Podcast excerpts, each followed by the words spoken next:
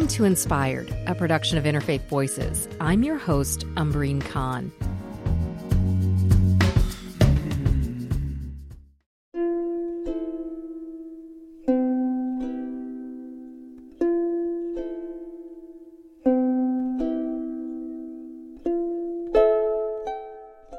Before COVID 19, there was another health crisis dominating headlines one that exposed the challenges of accessing mental health and substance abuse and addiction treatment programs. A crisis that is growing in the midst of this pandemic, and one that too often remains shrouded by shame, stigma, judgment, and pain. We begin this week with producer Kimberly Winston.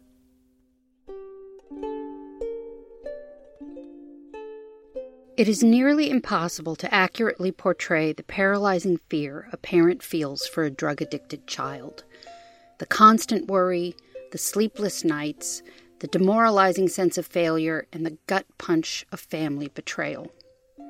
But Madeleine Dean and her son, Harry Cunnane, put all of that on display in their joint memoir, Under Our Roof A Son's Battle for Recovery, a Mother's Battle for Her Son Dean is a U.S. representative, a Democrat from the Philadelphia area, and Cunnane is now a drug treatment resource counselor.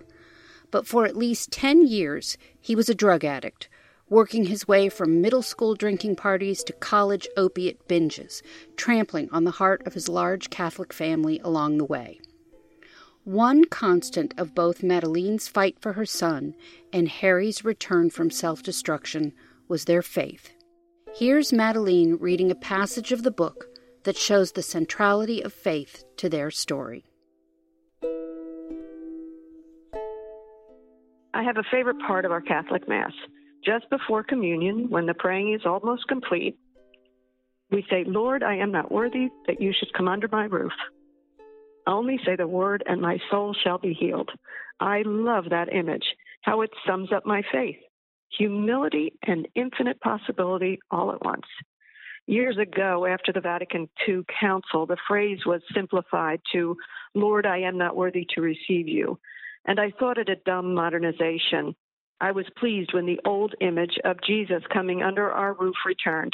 To this day, it makes me cry when I hear and speak it aloud. Are you crying right now? Oh, well, you I can't help myself. Darn yeah. it, I thought we'd get farther into this interview. you had to start with that, didn't you? I'm sorry. But it jumped out at me because of the double meaning. Correct me if I'm wrong, but I think one of the things you're saying here about under our roof is the fact that opiate addiction came under your roof despite all the advantages that you and your family have. So tell me why you chose this title for this book. Certainly, it, it does come from that passage you just asked me to read. It certainly comes from that. And the notion that this was happening under our roof. And I couldn't get my arms around it. I couldn't figure out what was going on, what was going wrong. Uh, and to, I think, great measure, if it can happen under my roof, it can happen under anybody's roof, and it surely does. Mm-hmm. Maybe, Harry, you could tell it from your perspective from my side, it was more of the second part of what you mentioned of just how common this is to happen in households all across the country and all across the world. And I think that for me, it sort of gives an image of under our roof is somewhat contained, you know, where people try to contain this and almost hide it, but it's there. Mm-hmm. And so many families experience it and feel it and struggle, but it's just so common. So I think that it's something that so many families go through. And that was just a good way to, to really wrap it up in a, a clear and concise way. Mm. Why I like that phrase so much is it stands in stark contrast to itself. So the first part of the phrase, Lord, I am not worthy, uh, shows our humility. And, you know, if addiction touches your, your life, if mental illness, sickness touches your life, you are humbled by it. But then the other one, which I say it's a statement of our faith, only say the word and my soul shall be healed tells me that anything is possible in this world. That's my statement of faith. And so I just love that simple expression that shows conflict and contrast, humility and ultimate possibilities. And it just seemed to meet the challenge we were under. Harry, you write very movingly in the book about the first time that you tried drugs. There was a void in your life, some kind of emptiness, and it seemed that drugs filled that emptiness. The first time that I felt intoxicated, felt that euphoria sort of come in, was this feeling of being whole. And you mentioned the void, and I think, you know, as a young child growing up, that's not something that I could place or understand or or even know that was there. It wasn't until you know the alcohol and drugs came in and just filled that void for me so perfectly that they felt like like medicine, like what I needed just to be comfortable in my own skin. I was so uncomfortable in my own skin that as soon as I had that feeling I was able to not worry about anything, not worry about fitting in, not worry about doing well in school or meeting people's expectations. I could just be in the moment. And that was a feeling that I chased and I chased for years afterwards.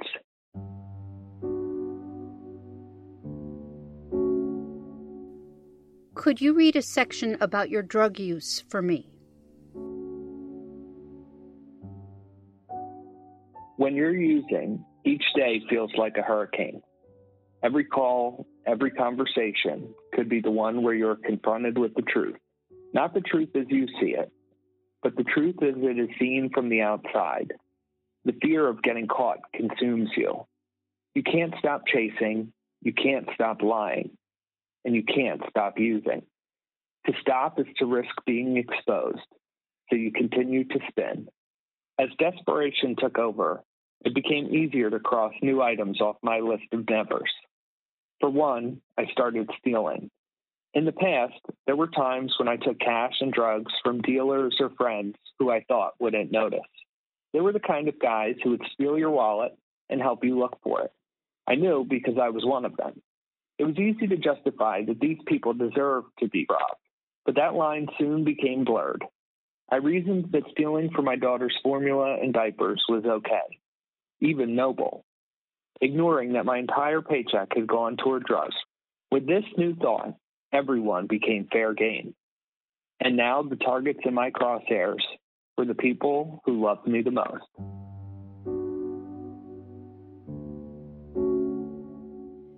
This is a very painful chapter in your family's life. So tell me why you wanted to share this story with the world we wanted to share it more than anything in hopes that we might be able to help someone to shine a light on an issue that I think is often swept under the rug and not talked about openly, even within a family system. So for us, just having an opportunity to begin to get that process out there or get the story out there was something that is a way to start to continue the process of ending the stigma. And I think that just through the process of writing the book, we've come so much closer. And I hope that for anybody who reads it, it can give that same platform or that same opportunity to talk about it. Mm-hmm. And Madeleine? Harry and I both immediately thought, what a better way to deal with what we've dealt with, put our money where our mouth is when you talk about stigma. If we could humble ourselves and say, this is what we went through, and if we could expose, you know, my own stupidity or stumbles or searching, then maybe we can be a part of ending the stigma. As I was reading the book, I felt like there was a lot of language used around both the time in your addiction and the time in your recovery, and I'm speaking specifically to Harry here, that sounded like the language of spiritual practice. Like there are things you talk about the value of being honest, the value of compassion, the value of taking the time to do little things. And Madeleine, I see it in your sections when you talk about um, the power of radical hospitality in your home. So, how important was the spiritual component in both of your coming both of you coming back from Harry's addiction? for me, the spiritual component is critical. When I was at the end of my active addiction, you know, a, a phrase I heard and just perfectly summed up how I felt was I was spiritually bankrupt. I had no faith. I had no hope. And a big part of that was because I couldn't trust myself. I knew I shouldn't be using drugs, but I was incapable.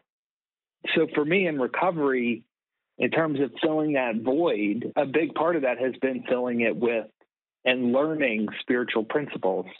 And for me, that has been so incredibly valuable to give me almost the same feeling of peace and calm and the ability to live within the moment that the drugs gave. I was raised Catholic, and my great uncle Walter lived with us when I was a kid, and he was an oblate priest. Mm-hmm. Um, so we would often do masses in the house. And he was someone that just by virtue of doing the mass in the house, it took out some of the extravagance of it and made it more personal. Mm. Um, and that was something that I enjoyed. Mm-hmm. But I struggled in going to church and buying in and sort of not seeing it as this punitive type God. Um, but when I, I came into recovery, there were priests. The first guy that actually convinced me to pray was a rabbi. You know, all of these different spiritual people in my life were showing me that whatever I believed was okay. And that was sort of the first time that that I had heard that. You know, because I thought there was just the one way that I knew from growing up. And because I was closed off to that, that's why I said in the book I thought I was an atheist because I didn't believe in that. But I came to find that I believed in something. And for me, that was enough to open the door. Just believing that there's something bigger than me out there. I want to ask your mother a question. When you were going through this with Harry, was there ever a time when you felt that God was not there? I guess maybe that's not the way I hold my faith, at least through that crisis. Uh, that wasn't a framework that I see my own faith. I'm somebody like Harry, a generation ahead, uh, who was raised uh, Catholic, had the benefit of this fantastic uh, mother and father who believed in our Catholic faith, not always happy with our Catholic church and some of the administration of it. Uh, but then you can see through the book how uh, Walter, Father Walter, Wally, as we called him, um, just became such a pillar of my life and the kids' life. I never call on my faith, I hope I don't, at least to say, you know, why have you abandoned me kind of a thing. I knew this was a struggle that we were in. I prayed and prayed and prayed, prayed to my parents, prayed to God, uh, prayed to Walter. And I, I just believed that, as I said in the book a couple times, that nothing is impossible with the Lord. And so I have that faith. I'm a practicing Catholic. I'm not perfect at it. My faith has been challenged um, in recent years, but in terms of the struggle we were in, I knew I could rely upon prayer and hope.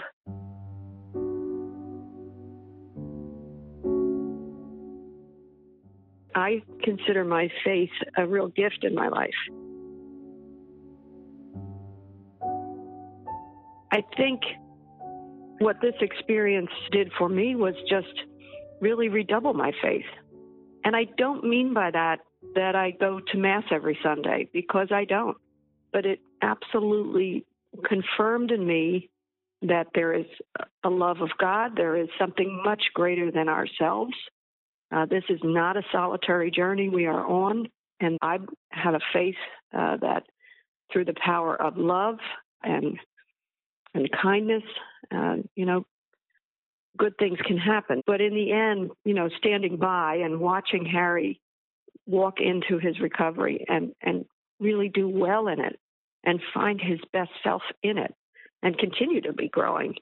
To me, that said everything that you need to know about sort of spirituality. There's a spirituality about uh, going into and struggling with addiction and a spirituality about how you deal with it. There is a stereotype in much of organized religion, and I'm sure beyond, that addiction is somehow a moral and personal failing. It's a spiritual failing. There are a lot of faiths that see addiction to drugs as sin. How do you see that? other people of faith might help addicts through this kind of thing? That notion that Uh, of addiction as a moral failing and, and those who might think that. I hope that is fewer and fewer people all the time, whether it's a person of faith or not, because that stems from not knowing.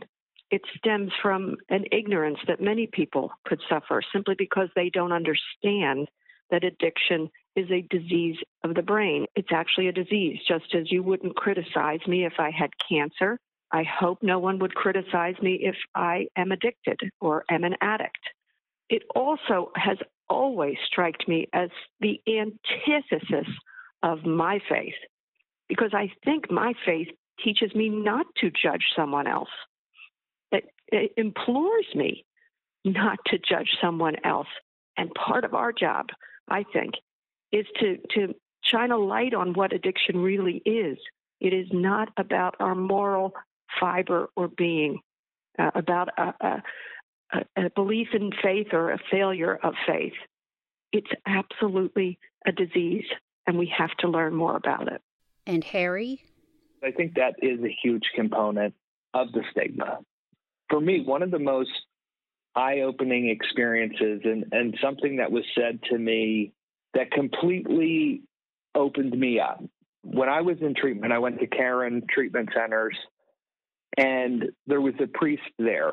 He had been there forever. And Father Bill approached me and he just said to me, Harry, you're not a bad person trying to be good. You're a sick person trying to be well.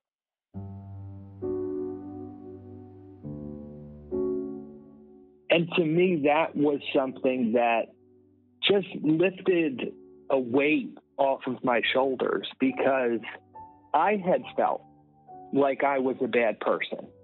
I was raised in the church. I was raised by wonderful parents. I knew what was right and what was wrong. And I think there's this impression with people who, you know, struggle with addiction that they don't care. I knew all of the things that I was doing were wrong. I knew that and it was painful every time I did it. But I was in a position and a time in my life where I couldn't see another option.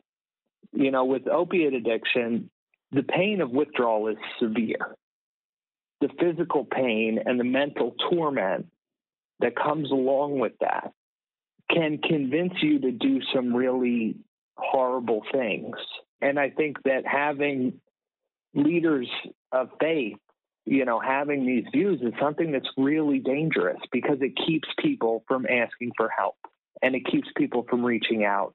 And I can tell you from my experience that I no longer do the things that I did because I was given the opportunity to receive help and to find a new life.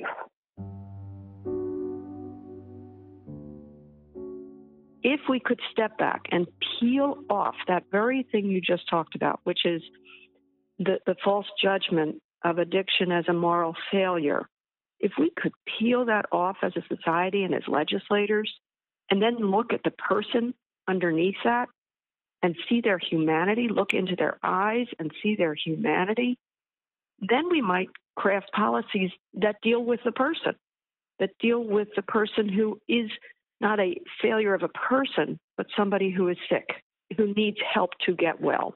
We have to seek and deal with people in a compassionate way to see their humanity in order to solve problems, not lock them up, not see them as the other or the lesser or the failed. They're all a part of us. Uh, and, and the sooner we understand that, the sooner we're going to have safer communities and healthier communities. Which brings me to page 192, where you, Madeleine, talk about some of the legislation you'd like to see. And if I could get you to read this? The numbers are staggering.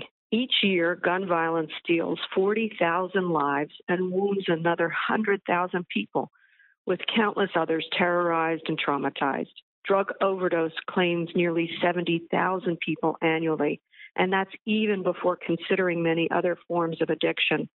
Remember the world's response when two Boeing aircraft crashed within months of each other, one killing 346 souls? The world leaped into action.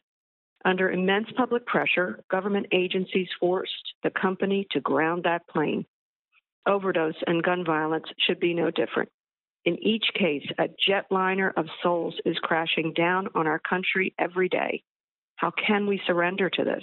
How can we accept it as our new normal? What we need is a similar response, an urgent grounding of the things in our society that fuel these crises. So, we just had a change in the administration with the election of Joe Biden and Kamala Harris. Um, now, like you, he is also a practicing Catholic. And like both of you, he's been through some pretty serious personal tragedy in his life. So, how hopeful are you both that at this time of turning a new page, with a new person in the White House who is a man of faith and a man of compassion, that you can get this kind of legislation through? The night before he was sworn in, you remember he did something that I thought tells you all you need to know about Joe Biden. He chose the night before he was sworn in to not make it about himself, but to make it about others who are in pain, who have suffered. And so he did there in front of the Lincoln Memorial that national night of mourning for the more than 400,000 dead of COVID. Among them, uh, my mother in law, Harry's grandmother, Joan Cunnane. In that moment, he showed his selflessness and I thought that laid the groundwork for, I hope, the next four years. That in in remembering and in grieving and in mourning that which is painful and hurtful, we actually will heal. So I have great hope, and I don't mean this in a political way, but I have great hope that what we do and the lens through which we look will have uh, an important filter of compassion uh, and a recognition of humanity in our legislative work and in the rest of our lives. Harry, do you have anything you want to add to that? I'm optimistic that maybe in this new administration there might be less distraction from the real issues so that we can focus on these things and come together. I think there's consensus now that the so called war on drugs did not work, um, will not work, and we have to come together and find creative solutions and have people begin to talk about this in a more open way. Harry, would you go to page 187 and read for me that first paragraph? Back in rehab, the counselors had said that if I stayed committed to recovery, holding on to it as my top priority and taking suggestions from my sponsor and new friend, the desire to use would eventually lift. Don't leave before the miracle happens, they would say. When I first heard this, I considered it complete and utter bullshit. The idea that through some magic, or maybe a so called higher power, the obsession that had plagued me since my first drink would somehow disappear. Tell me, each of you, tell me what was the miracle? When I agreed to go into treatment, I knew I had a drug problem. I didn't have a lot of hope, but I thought maybe just maybe I could stop using drugs. But I could not envision my life without the desire. Every single day when I woke up, the first thing I thought about was when and how am I going to get high? And to one day wake up and to just not even have that desire, not have that craving, and to not even think about it, that gave me the ability to create and build a new life that already and like I said, I'm an optimist. So I believe there's a lot more that can happen. But already, just a little more than eight years later, has blown away any expectations that I had for my life. The moment that was a miracle was when Harry said yes to help. I thought I'd have a whole lot of fight, a whole lot of pushback. No, mom, you've got it all wrong. And when I said to him, Harry, I know it's drugs. I don't know what else to ask, but will you get will you go for help? And he said, yes. Literally, that single word to me was a miracle. There were a series, a chain link of miracles that was taking place. that he stayed with recovery, that he went on to the next level of recovery, that he went on and got a sponsor and went to meetings and started to be healthy and thrive. For him to been doing so well in his work and met a wonderful person in Juliet, uh, and and the beautiful life they have, raising Aubrey and and now Sawyer, another one on the way. This is a series of miracles. But I will say the one that really uh, shone bright was when he said yes to help. After Harry left the drug treatment center, Pope Francis came to Philadelphia. And Madeleine, you were dead set on being in the same room with him. You got an invite to be present when Pope Francis visited some local inmates. And as he sometimes does as a gesture of love and humility, he washed their feet. Madeleine, if you could go to page 207 and if you could read that section for us. This is quoting the Pope. Any society, any family which cannot share or take seriously the pain of its children and views that pain as something normal or to be expected, he said, is a society condemned to remain a hostage to itself, prey to the very things which cause that pain. Then he taught from the gospel story of Jesus washing the feet of his disciples. In those days, washing the feet of one's visitors was an important custom. Washing someone's feet, the Pope said, was a sign of welcome. And to Jesus, it was a sign of an even more important truth that none of us is above another. The Pope preached that life means getting our feet dirty. Sometimes we take the wrong path, like the inmates gathered in that room. But Jesus wants to wash each of us clean, to heal our wounds no matter what, no matter where our lives have taken us. Quote, Jesus comes to save us from the lie of thinking that no one can change. He offered those words to the prisoners, yet they were meant for us all. How do you see those words working in your life today? Like I said, I'm not a very uh, religious person, but I think the message here is clear. As a society, going back to just the idea of compassion and empathy, we need to be more willing and open to looking out for other people and sometimes extending a hand even if they're not ready to receive it. Because for me, none of this process was my own doing. You know, I had to do work in order to, you know, maintain my recovery, and I still do. But I wasn't capable of this on my own. And I think that that is just such a valuable message. What would you say to families like yourselves that are going through something like this, where a family member has addiction? What is for each of you the most important thing that you think they should know? It is a single word of, uh, of hope, that there is hope. And hope comes from oftentimes being vulnerable. Um, I was vulnerable to learning my mistakes and my failures in trying to figure out what was going on when you make yourself vulnerable, and Harry was vulnerable to accepting help when things had gotten so desperately bad. Um, when you make yourself vulnerable and you open up and you're honest, take advantage of somebody who really is there to want to help you. Don't think that you are not worthy of that help. Don't think that I'm just an awful person and uh, the world will be fine without me. There's there's absolutely hope. And what's even better, um, uh, I just see Harry as a beaming example of this. Addiction tried to steal all of Harry's gifts. And through recovery, his gifts are back and are growing. And so I just hope anybody who is struggling with a loved one with addiction or with addiction themselves knows that they are worth it, they are worthy, there is hope, uh, and and reach out to anybody for help. Harry. So I would echo a lot of that.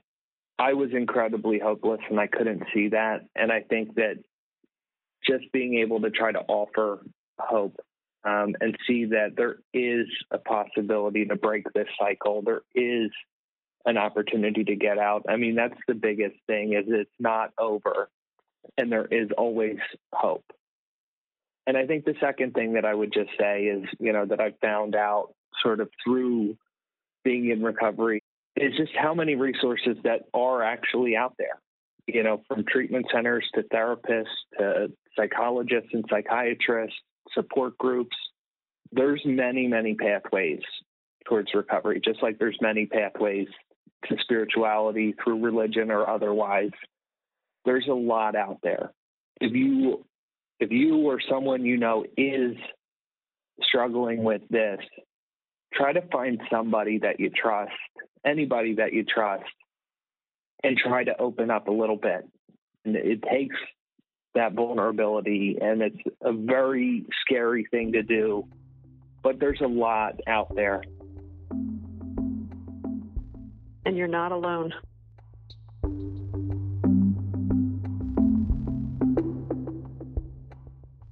Kimberly Winston spoke with Pennsylvania Congresswoman Madeleine Dean and her son Harry Cunnane earlier this year.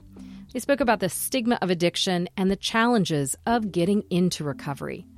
On Thursday, February 4th, Dean is introducing two bills in Congress the Fairness in Orphan Drug Exclusivity and the End Stigma Act. Coming up after the break, we take a closer look. Stay with us.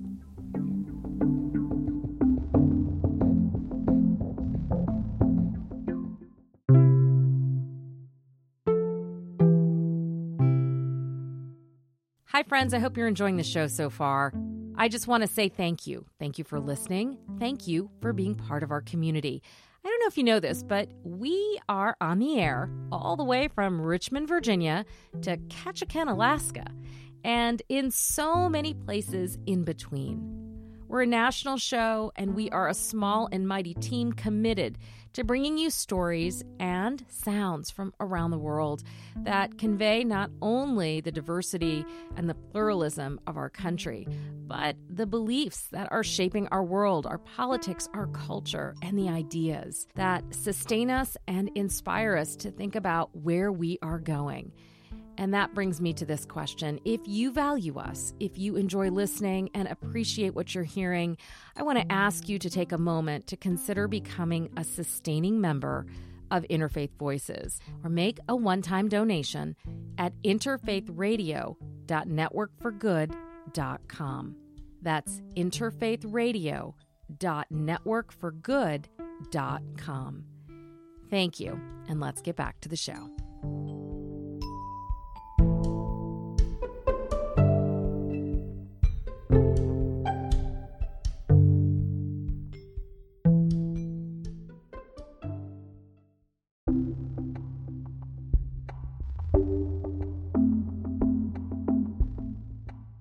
Welcome to Inspired, a production of Interfaith Voices. I'm your host, Amber Khan. We've been talking with Congresswoman Madeleine Dean of Pennsylvania and her son, Harry Cunnane. The two co authored a forthcoming memoir, Under Our Roof. It details Harry's battle with opioid addiction and their family's road to recovery. A couple of weeks after the initial interview, Representative Dean began her second term and began unveiling new legislation. We had a few more questions, this time focusing on the actions she is taking under a different roof the United States Congress.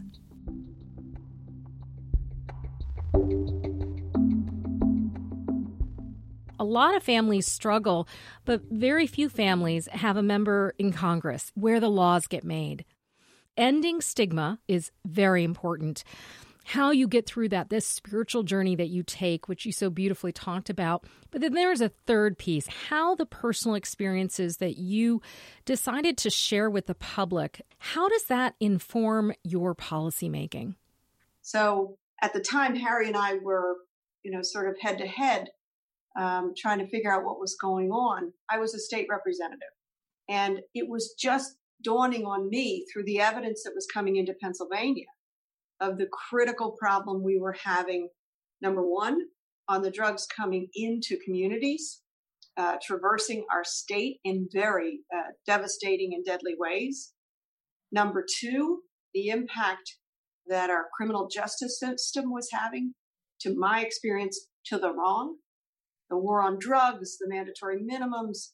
And so, even before I fully knew where Harry was or what we were dealing with, I was a member of the Judiciary Committee for the State House saying, we've got to rethink this. This doesn't make any sense. We have to stop these mandatory minimums that don't do anything but over incarcerate people of color and further demonize and stigmatize uh, a lot of people who are struggling either with mental health problems or with substance abuse disorder and addiction. On the flip side, in terms of our economic structure and our educational structure, what are we doing about this? What are we doing about stigma? So even before I knew what Harry was slipping into the depths of, I recognized that our policies in terms of healthcare for all, in terms of parity for mental health, in terms of stigma around mental health disorders, depression, addiction, the whole gamut. I knew we were still in, I don't want to say the dark ages, but we had a long way to go. Well, now here you are, a member of Congress, and right now you sit in the majority. What are you doing to take those perspectives that you've witnessed in Pennsylvania, that you see unfolding today, and in this time in which we're talking specifically about systemic racism influencing the war on drugs and disproportionate record of mentally ill individuals coming from black and brown communities incarcerated. How are you seeking to address this? I understand you also sit on the Judiciary Committee in the United States House. So, how do you see yourself playing a role now in a position with more power? Our experience allowed me to get closer to these problems. And I'm saying that word closer on purpose. I'm thinking of Bryan Stevenson, who says if you want to do something about a problem, you need to get proximate to it. Well, our family got really proximate to the disease of addiction and to the extraordinary horrors of it, the sadness of it, the risks of it. And of course, through our experience in the families that we know, uh, others have suffered so much more and have lost so much. And so by being proximate, by being close to it, it told me that I got to do something about it yes, we're in the majority now in, in the U.S. House. What a difference a majority makes. We had a broader majority last go round, my first session in Congress, the 116. We have a very slim majority now. I'm a part of a, a caucus that Congressman Trone uh, developed around addiction based on his own family's personal losses and, and experience. And so I believe the bill, for example, that I was able to pass out of the House last time. We're reintroducing it, I think, literally Thursday of this week, uh, having to do with the fairness in orphan drug pricing in order to get medically assisted treatments affordably to people who are dealing with addiction. So we're going to pass legislation that we passed last time. We'll pass it again. This time, I hope, with partners in the Senate, with the very slim Democratic majority in the Senate and then, of course, with the leadership of President Biden and Kamala Harris. I don't know too many people who don't know somebody who is dealing with the disease of addiction. So if it's not immediately in your family, you certainly know somebody in your school, in your neighborhood, in your church, in, in some capacity, some association that you have.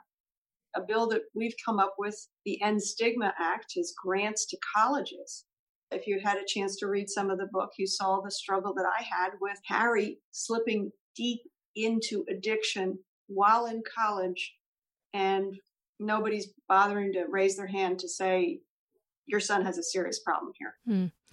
I appreciate you outlining those legislation to end stigma, legislation to address treatment. I understand you also recently, in the last week, introduced the Community Health Center Mental Health Screening Act, which comes with price tag of $50 million to assist states in adopting mental health screening. It, these feel like very discrete objectives. Is that the strategy at this point that to address this very big problem, we need to have discrete steps that are being made because there is not enough critical public demand for a systemic response to the crisis this country is facing? If this were to pass, please, Lord, and this is introduced with somebody I really admire, Lisa Blunt Rochester of Delaware, a colleague and friend to our new president. And so I don't think 50 million a year is a small amount of money. I don't know what it's going to take, frankly. and one of the reasons I wear this starfish pin is to say, instead of shouting at the darkness, this problem is so monumental. I don't know how we're ever going to get the dollars to do what we need to do. I'm trying to find concrete ways, some small, like grants around stigma for colleges. That's a smaller initiative. Whereas the community health center is a $50 million annual initiative, I think is, is a larger one. So we're just trying to come up with strategies that will shine a light on this, that will shed resources on it, all with the idea that what Harry and I did in, in the book is to say, if we can talk about this and we can admit our stumbles, maybe we can help others shed the stigma. And you and I haven't even talked about the criminal justice system. Your acknowledgement and recognition of the war on drugs and its impact in essentially placing police officers in the role that, frankly, social workers and healthcare providers should be in. Are there one or two policies that you feel need to be prioritized to address the crisis facing the mentally ill who are incarcerated? What I want to do is shine a light on that and say the idea that we criminalize possession of small amounts of drugs, whatever it is, we know the impact on communities of color. We know the economic impact, uh, the cash bail system, all of these layers of injustices. But I, I have to say, I have some hope because I'm a member of the Judiciary Committee with a Democratic majority who recognizes the war on drugs didn't work, that mandatory minimums don't work.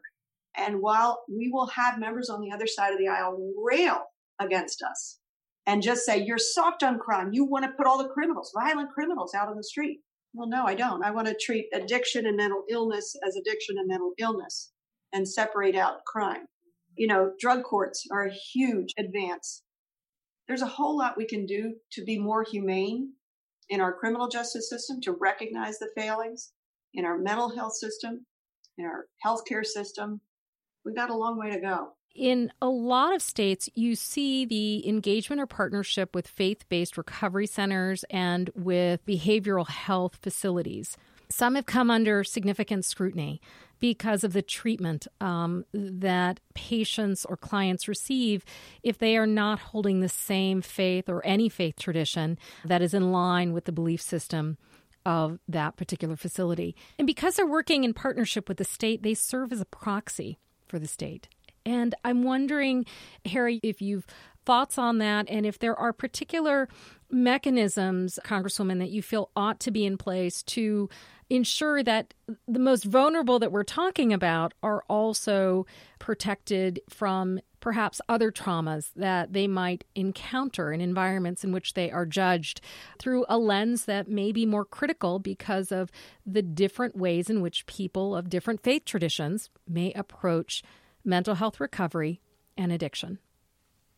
I think it's a really important question. I think that looking at what are the different pathways to recovery? The most clear thing that we've seen with addiction and these mental health issues, they don't discriminate based on faith, religion, you know, race, gender, anything. These are issues that impact everybody and everybody in this country has a right to their own beliefs and their own spiritual principles or systems that they adhere to.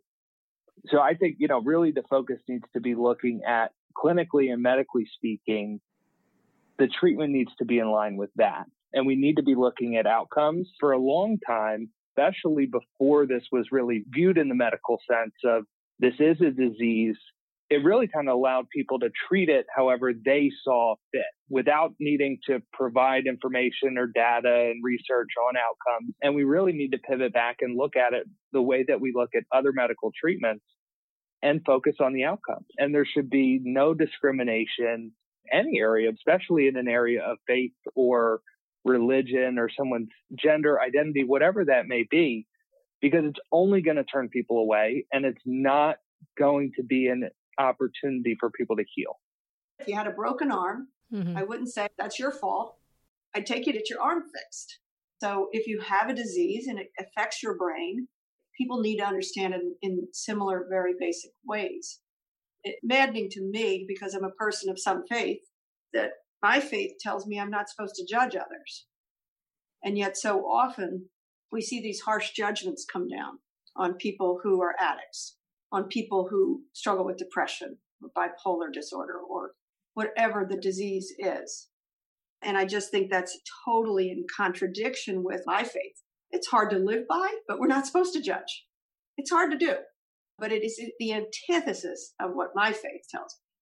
And as a lawmaker and as someone who looks at the First Amendment constitutional rights, I'm curious do you feel like in a place in which there is remote access, limited resources, and the state turns to the one faith based recovery network system, do there need to be federal protections in place to ensure that clients are not coerced?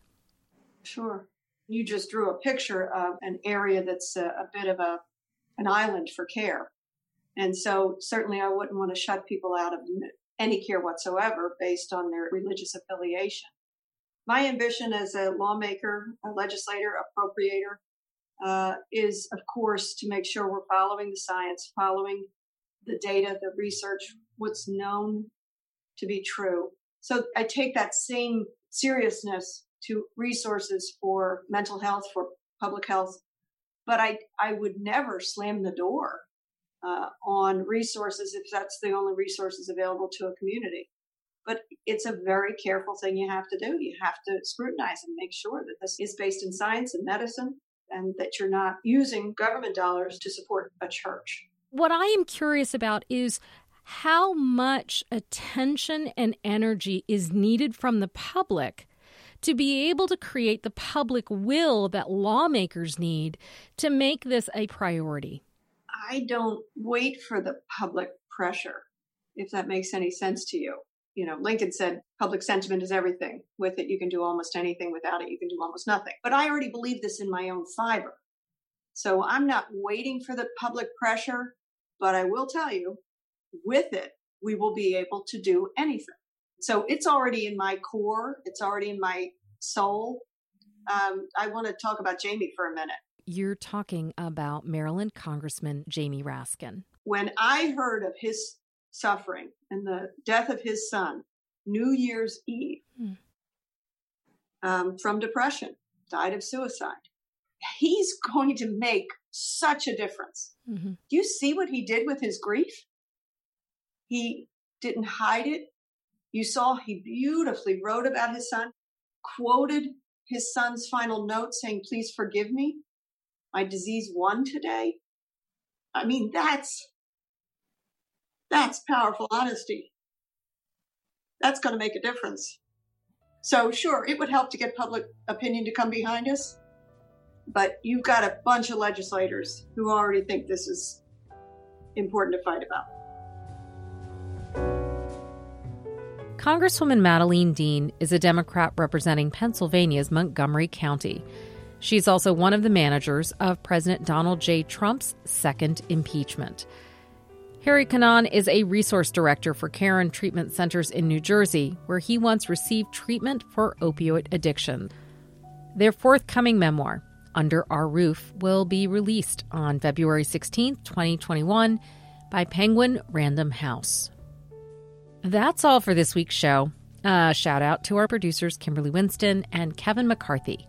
A special thanks to our founder, Maureen Fiedler, and MC Yogi for our theme music. I also want to welcome our new Audience Engagement Fellow, Lila Weitzner. She's going to be supporting our new programs to engage listeners and our station partners, including our new book club. On February 25th, the book club will be meeting, and we are reading See No Stranger by Valarie Kaur. If you want to join, send an email to Lila, L I L A, at interfaithradio.org. Before we go, I just want to acknowledge we are living in difficult times and many of us are struggling. If you or someone you know is in emotional distress, the National Suicide Prevention Hotline is a 24 7 service. It's toll free and it's available at 1 800 273 8255. Wherever you are, I hope you are well. I hope you stay safe and connected. See you next week. I'm your host and executive producer, Amber Khan.